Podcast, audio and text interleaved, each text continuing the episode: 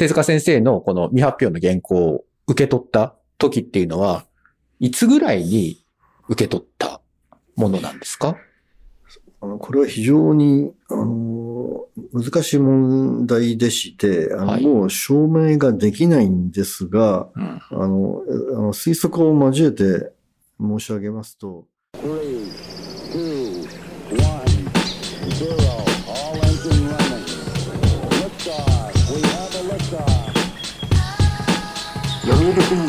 ドキャスト新聞記者ここだけの話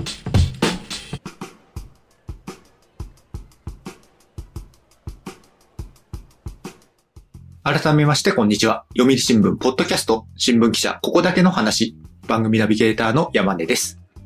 前回に引き続き、文化部、石田寛太編集委員へのインタビューです。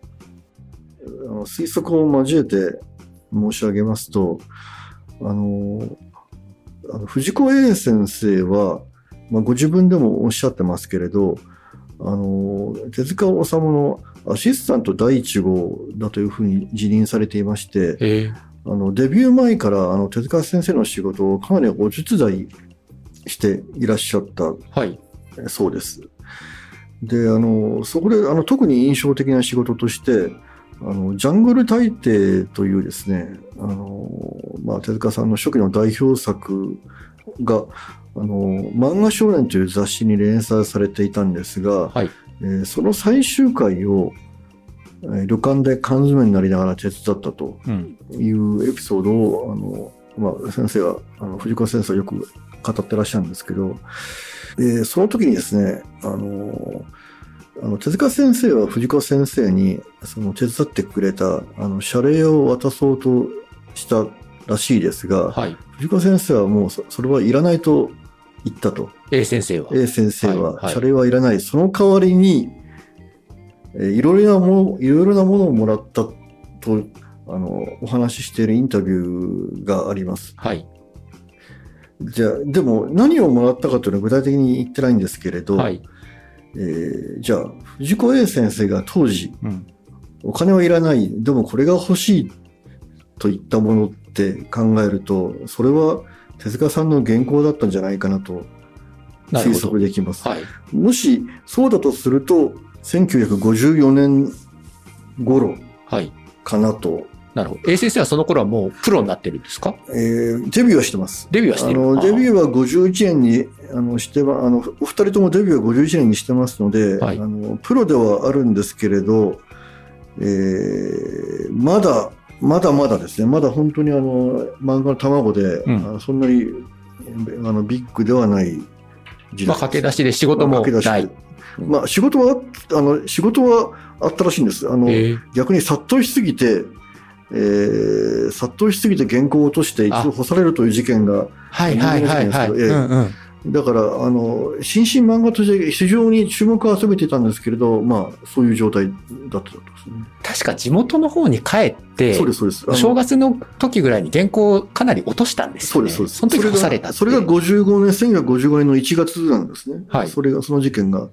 で、あの、ジャングルタイトルを手伝ったと思われるのは、その前年の、おそらくちょうど1年ぐらい前、うん前年の春ぐらいかなと推測されるので、まあそういう時期ですね。うんだから、えーまあ売れっ子になる直前ぐらいなのかなと思います。じゃあ、その時に原稿をくださいというふうになったんではないかというのが石田さんの推測なんですか？もう推測でしかありませんけれど、なかなかあの、あの、そういう機会はないと思うんですね。あの、えっ、と、漫画道の中に、あの、手塚さんから封筒で1枚、あの、原稿が送られてきたという描写があるので、はい。そういうこともあったかなと思うんですけれど、あの今回見つかった未発表原稿は結構量が多いので、まあそうですよね。えええっと、数十枚ということでしたよね。なので、あのーあれが、あれがごそっと封筒に入っていたというのも考えにくいので、やはり、えー何かそういう直接あのもらえる機会があったんじゃないかなと思います。となると、あのーさっき申し上げたあのジャングル大帝を手伝っている時か、あのそれ以前にもやはり4日間くらいあの旅館に缶詰になって手伝ったという話がありますので、はいそこでもらったか、どっちかかなと推測します。手塚先生ってよく旅館に缶詰になって出版社の人に書かされてますよね。えーそれはよく逃げるからだとえー言われてます。目を離すとすぐ逃げ出してしまうそうなんで、あの出版社出版社としてはとにかく目の届くところに監禁しておかないと原稿が上がらないということで、あの、えー時はそうに先ほど、あの、まあ、一連弱済んだということですけれど、あの手塚さんのあのエッセイによると、ほとんど時はそうには帰ってこなかったそうです。あえーほとんどその間、旅館に缶詰いろんな旅館に缶詰になりながら原稿を書いていたとうんいうことなので、じゃあこの日は A 出版社のに缶詰される。次が、それが終われば B 出版社のところの旅館に缶詰されるみたいな。まあそうだったかもしれませんね。あるいは、そうですね。あるいはもう合同で缶詰になっていたか ですね。そういえばあの、松本零士さんもえ、ー確かあの、高校生の時かな、その、缶詰になってる手塚先生のところに行って、博多で、はいはいはい。アシスタントでね、はいデザインって書いたっていうのを話をされはい、てて、聞いたことあります。はいはい。漫画にもなってましたけれども、あの、手塚先生は、あの、そういう、あの、えっ、と、非常にこの、当時全国の、あの、漫画、漫画家志望者、漫画、有望な漫画少年と、文通などいろいろなことで、あの、広く人脈を尽くしたようで、うんなので、例えばその話も、あの、松本先生のことを知っていたので、つまり腕に覚えのある人をすぐ呼ぶんですね。うん手伝わせるために。だから、あの、松本先生も手塚先生に見込まれて、あの、きっと呼ばれたんだと思いますね。そうですよね。ちょっと話戻しますけれども、はい。じゃあこの漫画道に書かれていたはい。この封筒の中からはい。手塚先生の、はい。要するに生原稿が出てくる、はい。はい。このシーンっていうのは、はい。あったかもしれないし、デフォルメかもしれない。まあ、これに関してはあったんではないかなと思います。うん、それはえー。なぜ？えーうん、それはなぜと言いますと、あの、かなり具体的に出てきますし、あの、それをフィクションで作る理由があまりないなというのが大きな理由です。まあ確かに、まあええディティールはしっかりしてますよね。あと、あの、やはり同じ、その、今回見つかったファイルの中から、その、そこに登場する原稿の現物が出てきたということで、えーあ、あれは本当にあったことなんだろうなというふうに思いました。じゃあ要するにまあ事実の裏付けができたっていうことですかね。とえー個人、個人的には思ってます。まあ、必ずしも証明はできてませんけど、えーはい、あの、真実性は高まったなと思ってます。うんあの、もう一つ、えーと同じ漫画道の中で、あの、手塚先生から、あの、初めてもらったハガキの話も出てくるんですけれど、はいまあ、それも、あの、事実だという話なので、あの、この件に関しては本当のことだったんじゃないかなと思ってます。でもそれこそ、まあ五章を大事にずっとはい。持ってたってわけですよね。はいそうですね。ファイルにしてたっていうことは、まあ定期的に A 先生もご覧になってたっていうことなんですか？あの、えー実はファイルに整理したのは、あの、ささっき申し上げた、あの、松野泉さんという、あの、あのえっ、と、A 先生の秘書も務められた名誉さんだそうですけれど、はい。でもそれは、あの、やはり、A 先生が、あの、漫画道に書くための資料として、あの、手元で置きたいということを希望されたそうなので、うん。えー何か書斎の箱に入っていたそうなんですけど、それを松野さんが整理して、あ藤子 A 先生がいつも見られるようにしたと。で、やはり漫画道を書くときには、いつも参考にしてたというふうにおっしゃってましたね。これ参考にしていたっていうのは、線のタッチですか？あの、これもえー推測で申し上げますけど、はい。もし先ほど、あの、もしあの原稿がそのジャングル大帝を手伝った頃に、手塚先生からもらったものだと、まあ、仮定しますと、はい。ああのファイルの原稿類というのは、あの、藤子 A 先生にとって、あの、時をその思い出と、あの、かなり密につながっていたはずで、で、しかも、あの、時はそうは手塚先生の部屋の後に入って、あの、手塚先生が使ってた机も使ってるわけです。なので、あの、おそらく気持ちとして、あの手塚先生の魂を受け継いで自分はプロになるんだという気持ちがあったんじゃないかなと思います。なので、あの、参考にしたというのは、あのファイルを見るたびに、当時の気持ちを思い出せる、思い出せていたんじゃないかなと、あの、考えています。なので、ずっとあのような形で持っていたと、まあ、これも推測ですけどね。じゃあ常にこの初心はい。に帰るためにはい。手の届くところに置いていた。そう思います。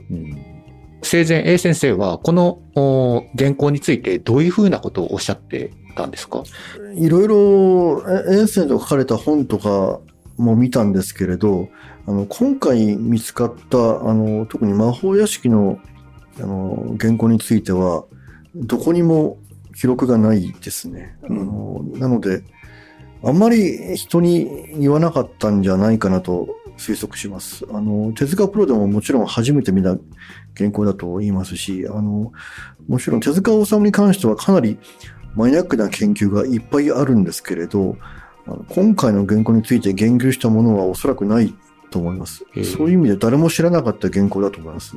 1950年前後のあの手塚さんの生原稿というのはあまり残っていないことに加えて、それこそ漫画道で藤子 A 先生があの感動するペンタッチの美しさというのが、あのやはり今見ても感じられるんですね。あの、もちろん手塚治虫先生はあの活動も長いですし、あのペンタッチもどんどん変化していくんですけれど、うんあのこの頃の、えーデビューして数年後、まあ、あの、お年で言うと二十歳初めぐらいの、あの、手塚さんのペンタッチは、やはりちょっと神がかってるなと思うぐらい、はい美しいと思います。へえ。ちょっとこれは人間の手が引いた線だろうかというぐらい、あの、綺麗ですね。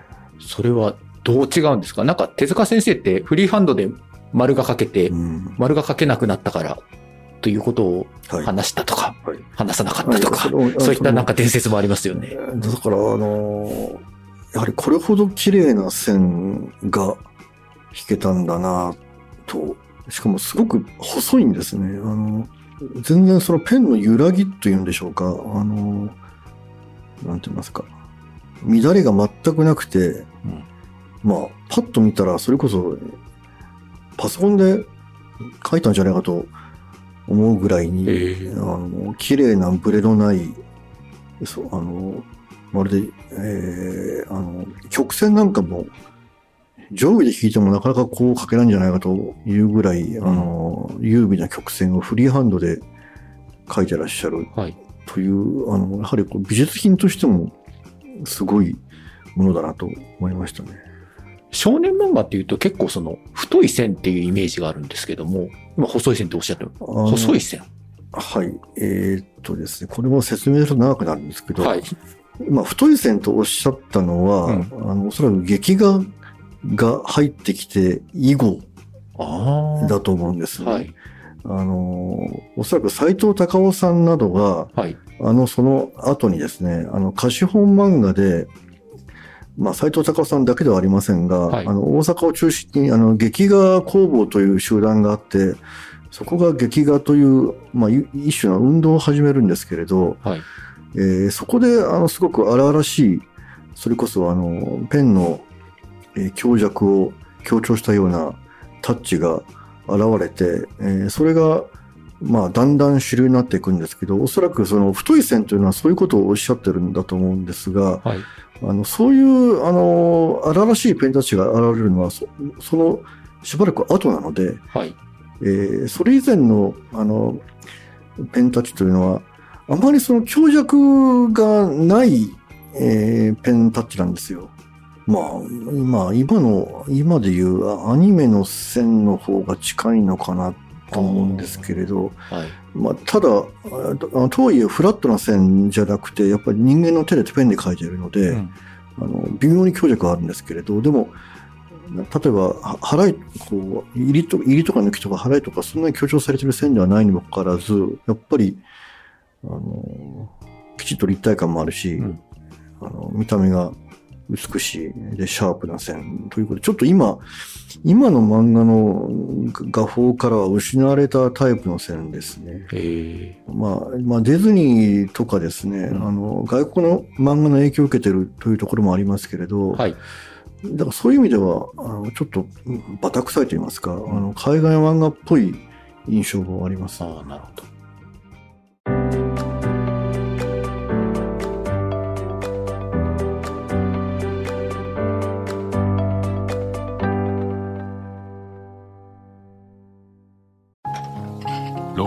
は火星かな。どうしたのお父さん？いや今日の新聞。人口爆発広がる移住先。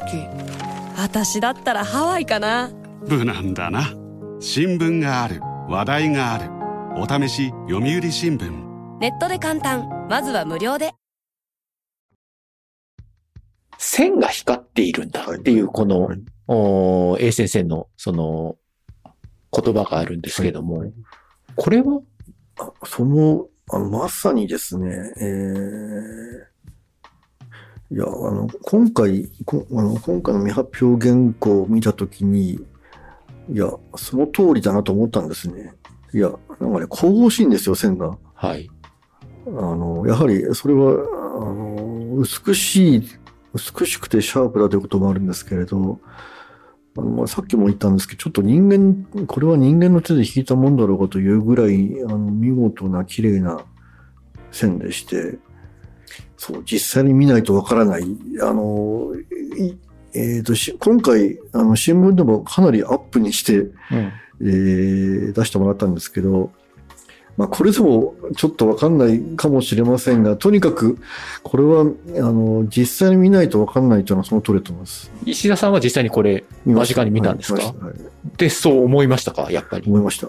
ちょっとうがった見方ですけども、えー手塚治虫が書いたからっていう先入観で見てるから線が光っているように見えた。ではなくて、やっぱり違いますか？それは否定しませんけれど、はいあの、手塚治虫のあの漫画家の歴史の中でも、えーこの時期が一番いいんじゃないかという話は前から聞いていたんですね。はい。実は。あの、50年代くらいの線が一番良かったという、あの要、するに若い頃の手塚の若い頃の手塚さんの線は、が一番良かったという話を聞いたことがあって、あの昔ですね。その時は、ふーんという感じだったんですけど、でも、まあ実際に目の前を見ると確かに、あの、ちょっと、えー心を奪われるぐらい良い線ですね。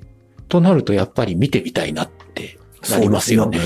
あの、ですので、何、何かその展示されるなりですね、あの、皆さんが見る機会があるといいんじゃないかなと思うんですけれどね。うんあの、手塚ルミ子さんも多分そういったことを望んでらっしゃると思いますし、あの、松野さんも望んでると思いますし、それはやはり藤子 A 先生が魅了された、光ってるとまで言った、あの、手塚先生の線というのが、どういうもんなのかというのは、はい、広く見てほしいなと私も思いますね。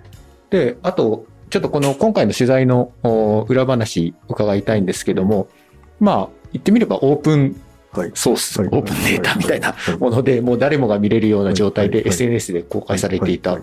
石田さんだけがそこに目をつけてというか、着目して、まあ今回もスクープになったわけですけども、えーっと、ね、あの、これまで、これまでの流れで、いくつか、あの、手塚さんの、あの、社会面ネタってのいくつかあったんですよ。あの、ここ数年、私もここ数年でん2回くらい見てますし、か自分でも書きましたし、はいだから、あの、手塚さんだったらば、まあ、言っちゃなんだけど、何でもかんでも、それなりの記事になるはずなのに、なぜこれに無反なのかっていうのはちょっと理解できない。でももうもしかしたらもう時代的に、要するにもう。いわゆるまあ石田さん編集員されてるぐらいなんで、まあもう年齢的にもね、上の世代じゃないですか。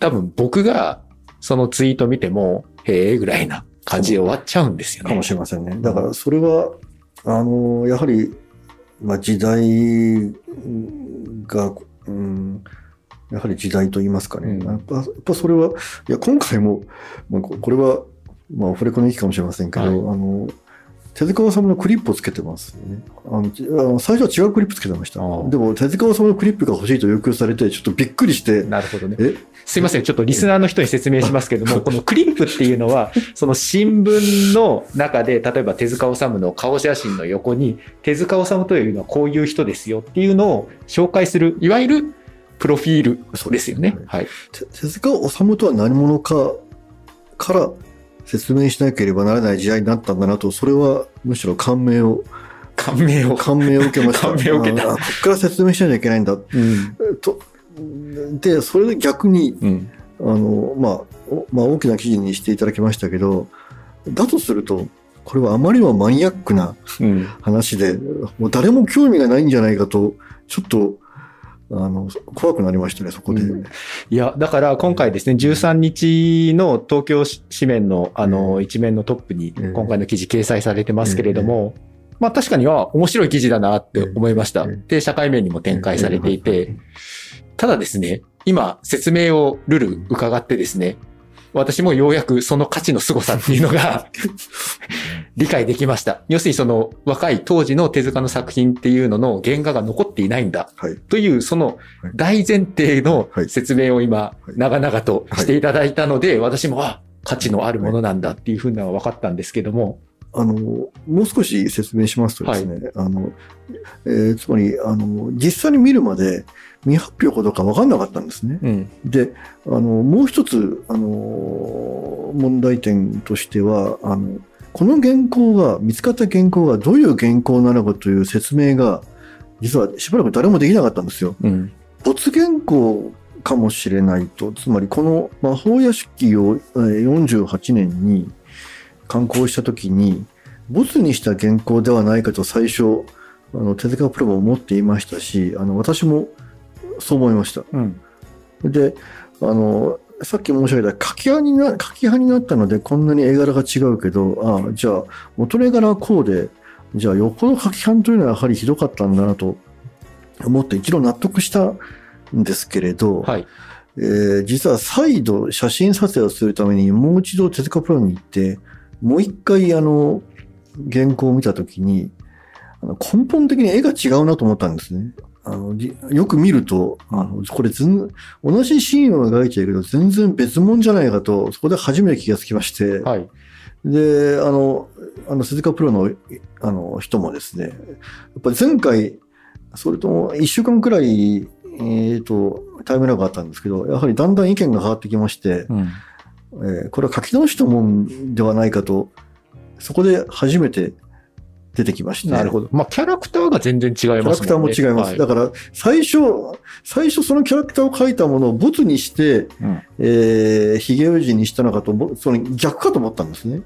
ところが、あの、そこに、あの、記事にも、あの、出てくる、あの、竹内治先生にも意見を求めたら、えー未発表原稿で書かれている、あの、白ひげの博士のキャラクターというのは、はい。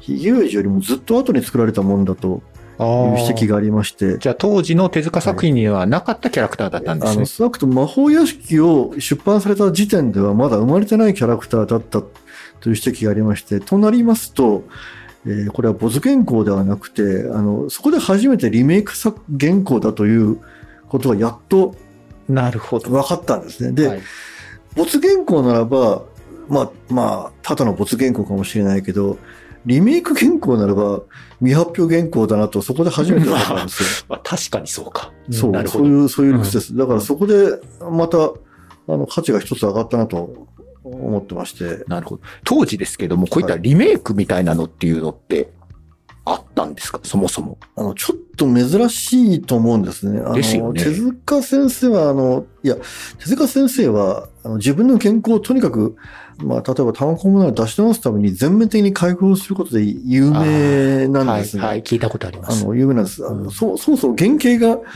初期の作品はどうも、あの、原型が残ってないぐらいに開講されているんですけれど、今回のようにこう、頭から、あの、まあ書き直し、まあ、えー、なくはないんですけれど、でも、あの、かなり珍しいケースだなと思います。で、あの、ちょっと一つ大きな謎がありまして、んえもしリメイクだとすると、なぜ完成しなかったのかというのが謎なんですね。おーまあリメイクしてまた発表すればいいんですね。そうです。あの、リはいメイクし、ととリメイクするということは当然もう一回、あの、本にして出し直そうという意思があってやってるはずはずなのになぜそれが途中で頓挫して、えー中断して、あの、本にならず、で、藤子先生の元にも立ったのかというのは、ちょっとこれは謎です。不思議です、これは。あの1950年から、はいあのあの漫画少年で、ジャングルタイの連載が始まるんですね。はい。で、そのあたりから、あの、東京の雑誌から、あの、手塚さん、あの、注文が手塚さんに殺到して、はい。すごく忙しくなってええ。きます。52年に、あの、てあの手塚先生は、あの、宝塚から東京に仕事の本拠を移して、はい。あの上京されるんですけれど、えーもしリメイクがこの時期にやったとしたら、あまりにも忙しくなりすぎて、はい。えーもうやってられなくなったという可能性もありますよね。で、やったとしても、単行本として、また赤本出版社から出すことになるので、えーそれよりもやはり今やってる新しい原稿、まあ、ジャングル大帝なり、まあ、鉄道アトムも始まってたんじゃないかと思うんですけど、うんとにかく新しい原稿にかかりきりになって、もう大忙しになって、もうそちらに書き下ろしに時間を費やすだけの余力がなくなったのかなとなるほどね。も考えられます。まあ、要するに複数の出版社から缶詰にされて、旅館でねはい、書かされるっていう、はいそういう。ででもう途中で諦めたという可能性はあります。ああ、なるほどね。ちょっと今の時代の漫画家としだったら、ちょっと考えられないですよ。複数の連載を、まあ複数って言ってもその、4本5本ぐらい連載持ってたっていうわけですよね、当時だったら。あの、でもですね、はいあの、僕の知る限り、1970年代くらいは当たり前だったですよえね、。そんな、あの漫画家さんが、その、仕事を絞るようになったのって、多分ジャンプ以降、まあ、ジャンプも73年創刊なんで、はい。まあ、結構古いっちゃ古いんですけど、うんは初めて専属性を敷いたのはジャンプと言われてますけれど、ええーそれまでのあの漫画家は、特に時はそう世代の漫画家は、あのまあ、週刊誌に同時に何章も連載するのは当たり前だでした。えー書いて書いて、書きまくる。うん、あの、ふもちろん藤子先生もそうだし、はいあの、石森さんも、赤塚さんも、もういあの、まあ、サンデーマガジン、影文字当たり前で、あと月刊誌と当たり前の時代だったんで、はいあの、とにかくいっぱい連載することが、あの、漫画家のステータスだった時代があったと思うんですね。うん。じゃあ今みたいに、その、出版社が漫画家を囲い込む。うん、この漫画家はうちの出版社う。んみたいなのは、なかった。あっちでも。でき、できなかったと思うんですね。できなかった。できなかった。はい。あの、抱え込むことは。それはなんかできなかった理由みたいな力関係ですか？漫画家と出版社の。いや、やっぱり人気のあるところには、どこの出版社も書いてほしいと思うし、はい。で、漫画家さんもそれを断る理由がないから、そうなるんじゃないですか？でも、体は一つしかないわけですよね。いや、いやなので大変だったと思います。なので、あの、時はそうの先生方は割と60ぐらいで亡くなってしまうのは、やはり若い頃に無理されたからじゃないかと。ああ、そうですね。石森先生も若かったし。皆さん60ぐらいで亡くなってます。あの F 先生も若かったですよね。まあ、ですから、僕は、あの、A 先生が例外的に長生きされたなと思いますね。ということはですよ。まあ、この取材は、まだ途中といえば途中なのかなっていうふうに思うんですけれども、継続して、あのそうですね。一つ、あの、補足しなきゃいけないなと思うのは、あのはい先ほど長々と申し上げた書き版というのが、はい。書き版の話まで戻しますね。ええどういう、いや、どういうものかというのは多分 はい分かりにくい、あの、さらっと説明しちゃったので、はい。あの、おそらく若い読者には分かんないと思うんですよね。だから、あーなるほどその説明をする、あの、記事を、あの、書かなきゃなとはあ思ってます。あ、書き版。書き版とはどういう技術だったか、書き版とはどういう風に作られていたかということについては一度、あの、説明したいなと。えー僕、今先ほど、あの、石田さんから話を聞いて、ちょっとイメージしたのが、浮世絵？浮世絵は、その浮世絵の絵師さんが描いそうてで、すね。はい、はい。で、あの、彫る人がまた別にいるわけですよね。で、ってみれば浮世絵っていうのは、彫ってる人の彫り筋っちゃ彫り筋なんで、おっしゃる、おっしゃる通りです。あの、違いは、あの、浮世絵は木版なんですけど、はいあの、今回の書きはどうも、あの、赤版印刷に近い。また新しい、つまり、あの、新しいえー難しいのひひらばひあの、つまり、えっ、と、木版印刷の場合は、せ線がこう、線を彫って、なんか、なんて言いますか、突破にしてるじゃないですか。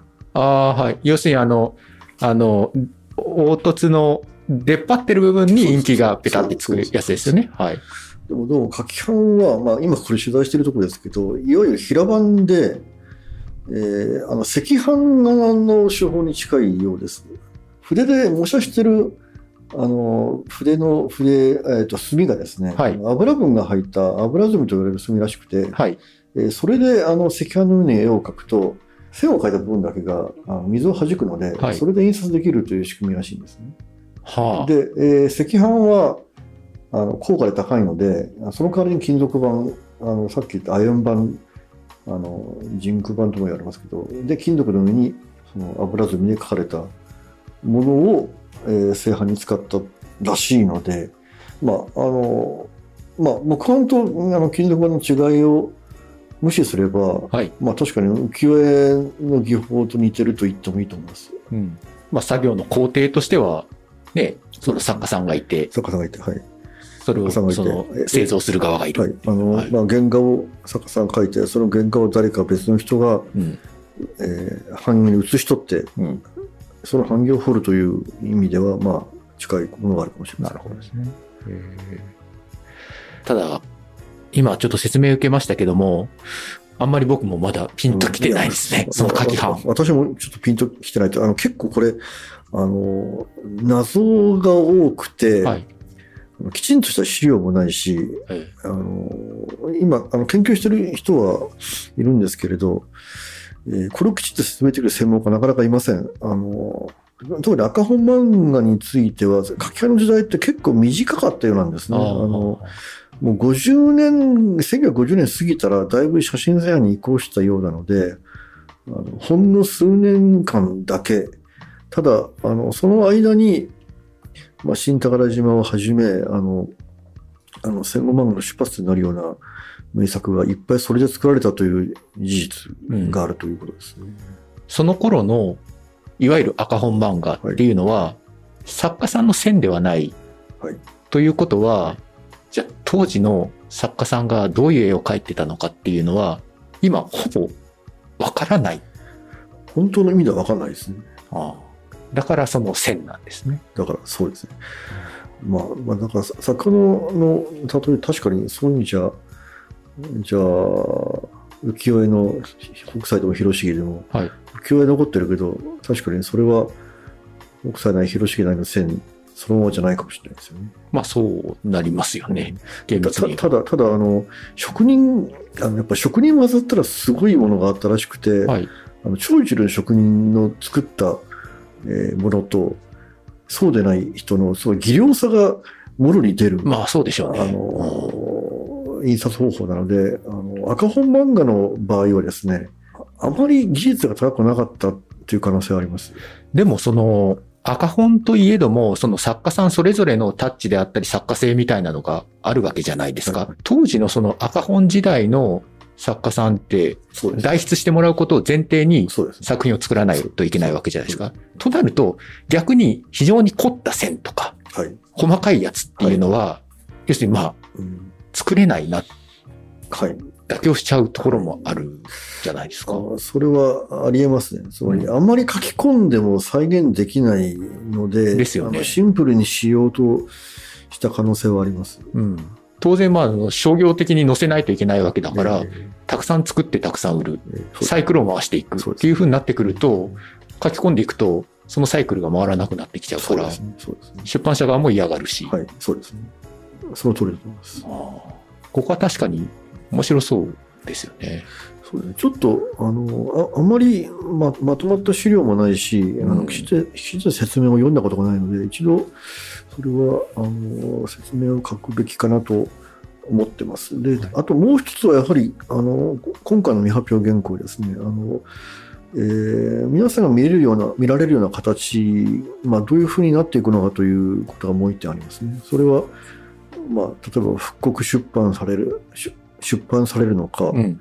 まあ、展示、展覧会でのことをなさるのかはい。という、まあ、そういう動きがあれば、あの、追っかけていきたいなと思います。そうですね。えーはい。はい。ありがとうございました。ありがとうございます。はい。えー今日はですね、えー文化部石田寛太編集員にお越しいただきました。ありがとうございました。ありがとうございます。読売新聞ポッドキャスト新聞記者ここだけの話では番組リスナーからのご意見ご感想を募集しています。聞いてみたい記者の話、ニュース解説、読んでもらいたいゲストの方などなどございましたら、ポッドキャスト概要欄の投稿フォームからお気軽にお寄せください。それではまた次回。お相手は読売新聞山根でした。